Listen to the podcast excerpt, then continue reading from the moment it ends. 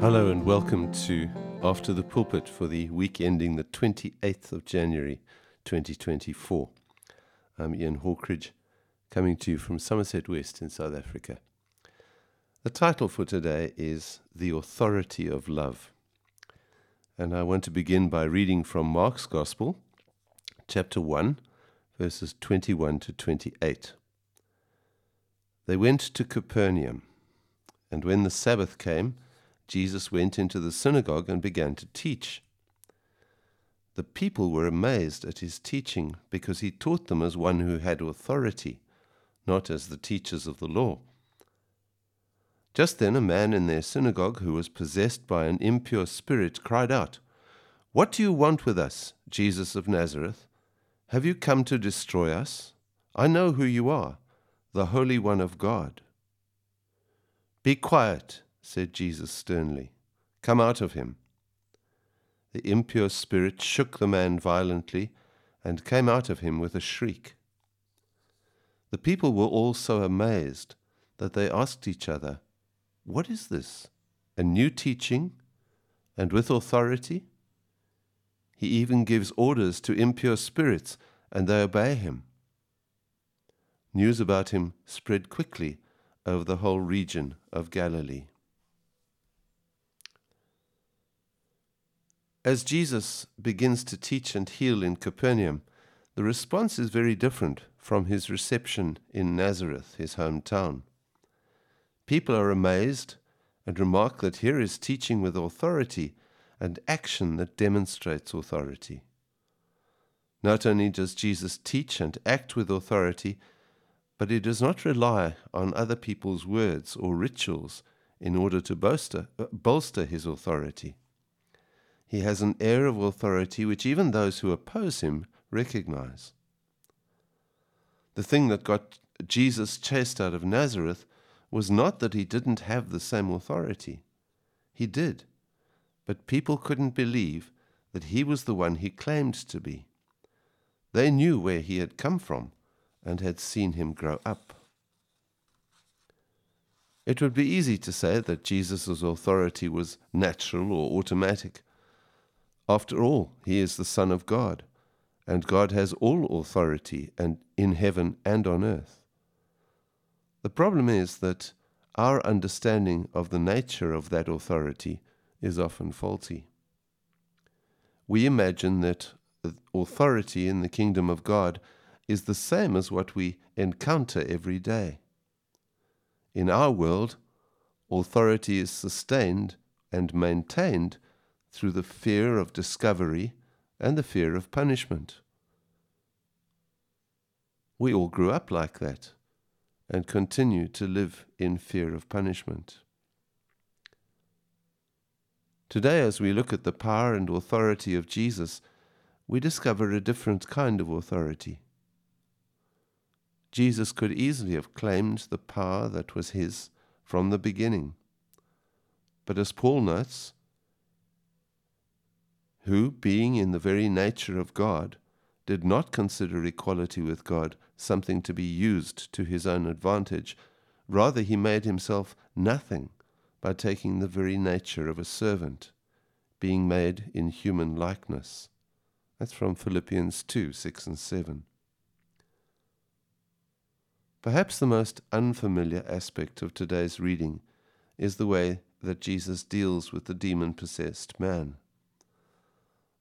Those of us who grew up with comics, cartoons, and superheroes, and I don't think today's kids are any different, imagine Jesus as some kind of superhero who simply disintegrates the demons.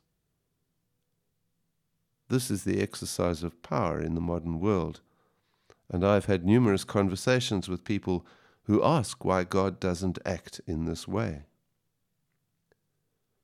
When we look at Jesus' ministry, there is one primary motivator, and that is love. We need to understand that it was not power that caused the demons to leave, but Jesus' intense love for the person who was being tormented.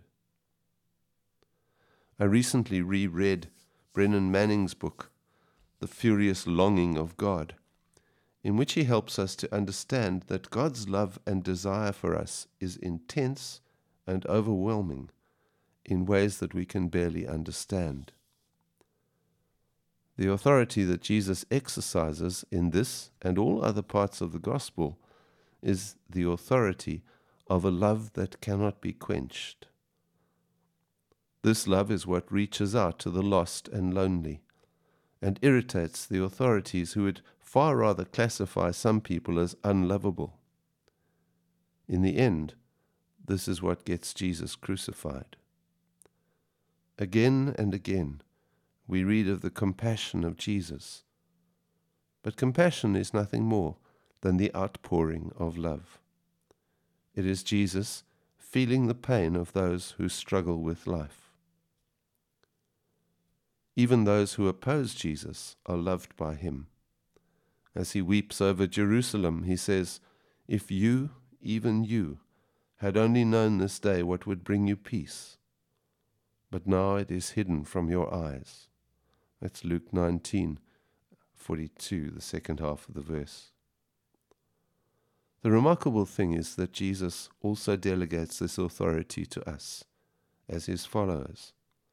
It is the authority of servanthood and an all-consuming desire to see other people made whole. We're going to listen to a song now written by Graham Kendrick entitled simply, "Such Love."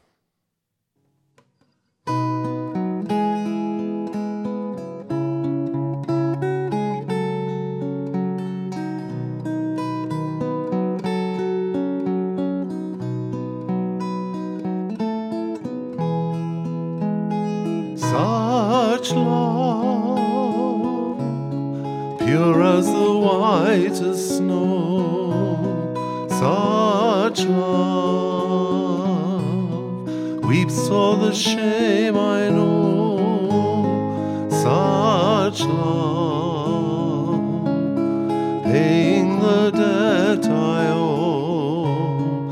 Oh Jesus, such love. Such love, stealing my restlessness. Such love, filling my emptiness. Such love, showing me holiness. Oh, Jesus, such love. Such love springs from eternity. Such love streaming through history. Such love, fountain of life to me. Oh Jesus, such love.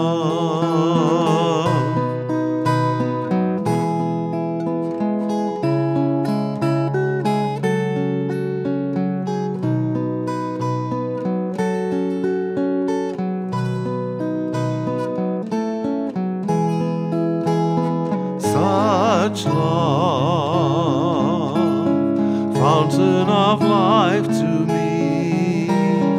Oh, Jesus, such love.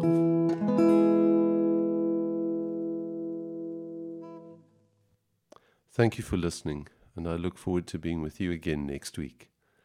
Goodbye for now.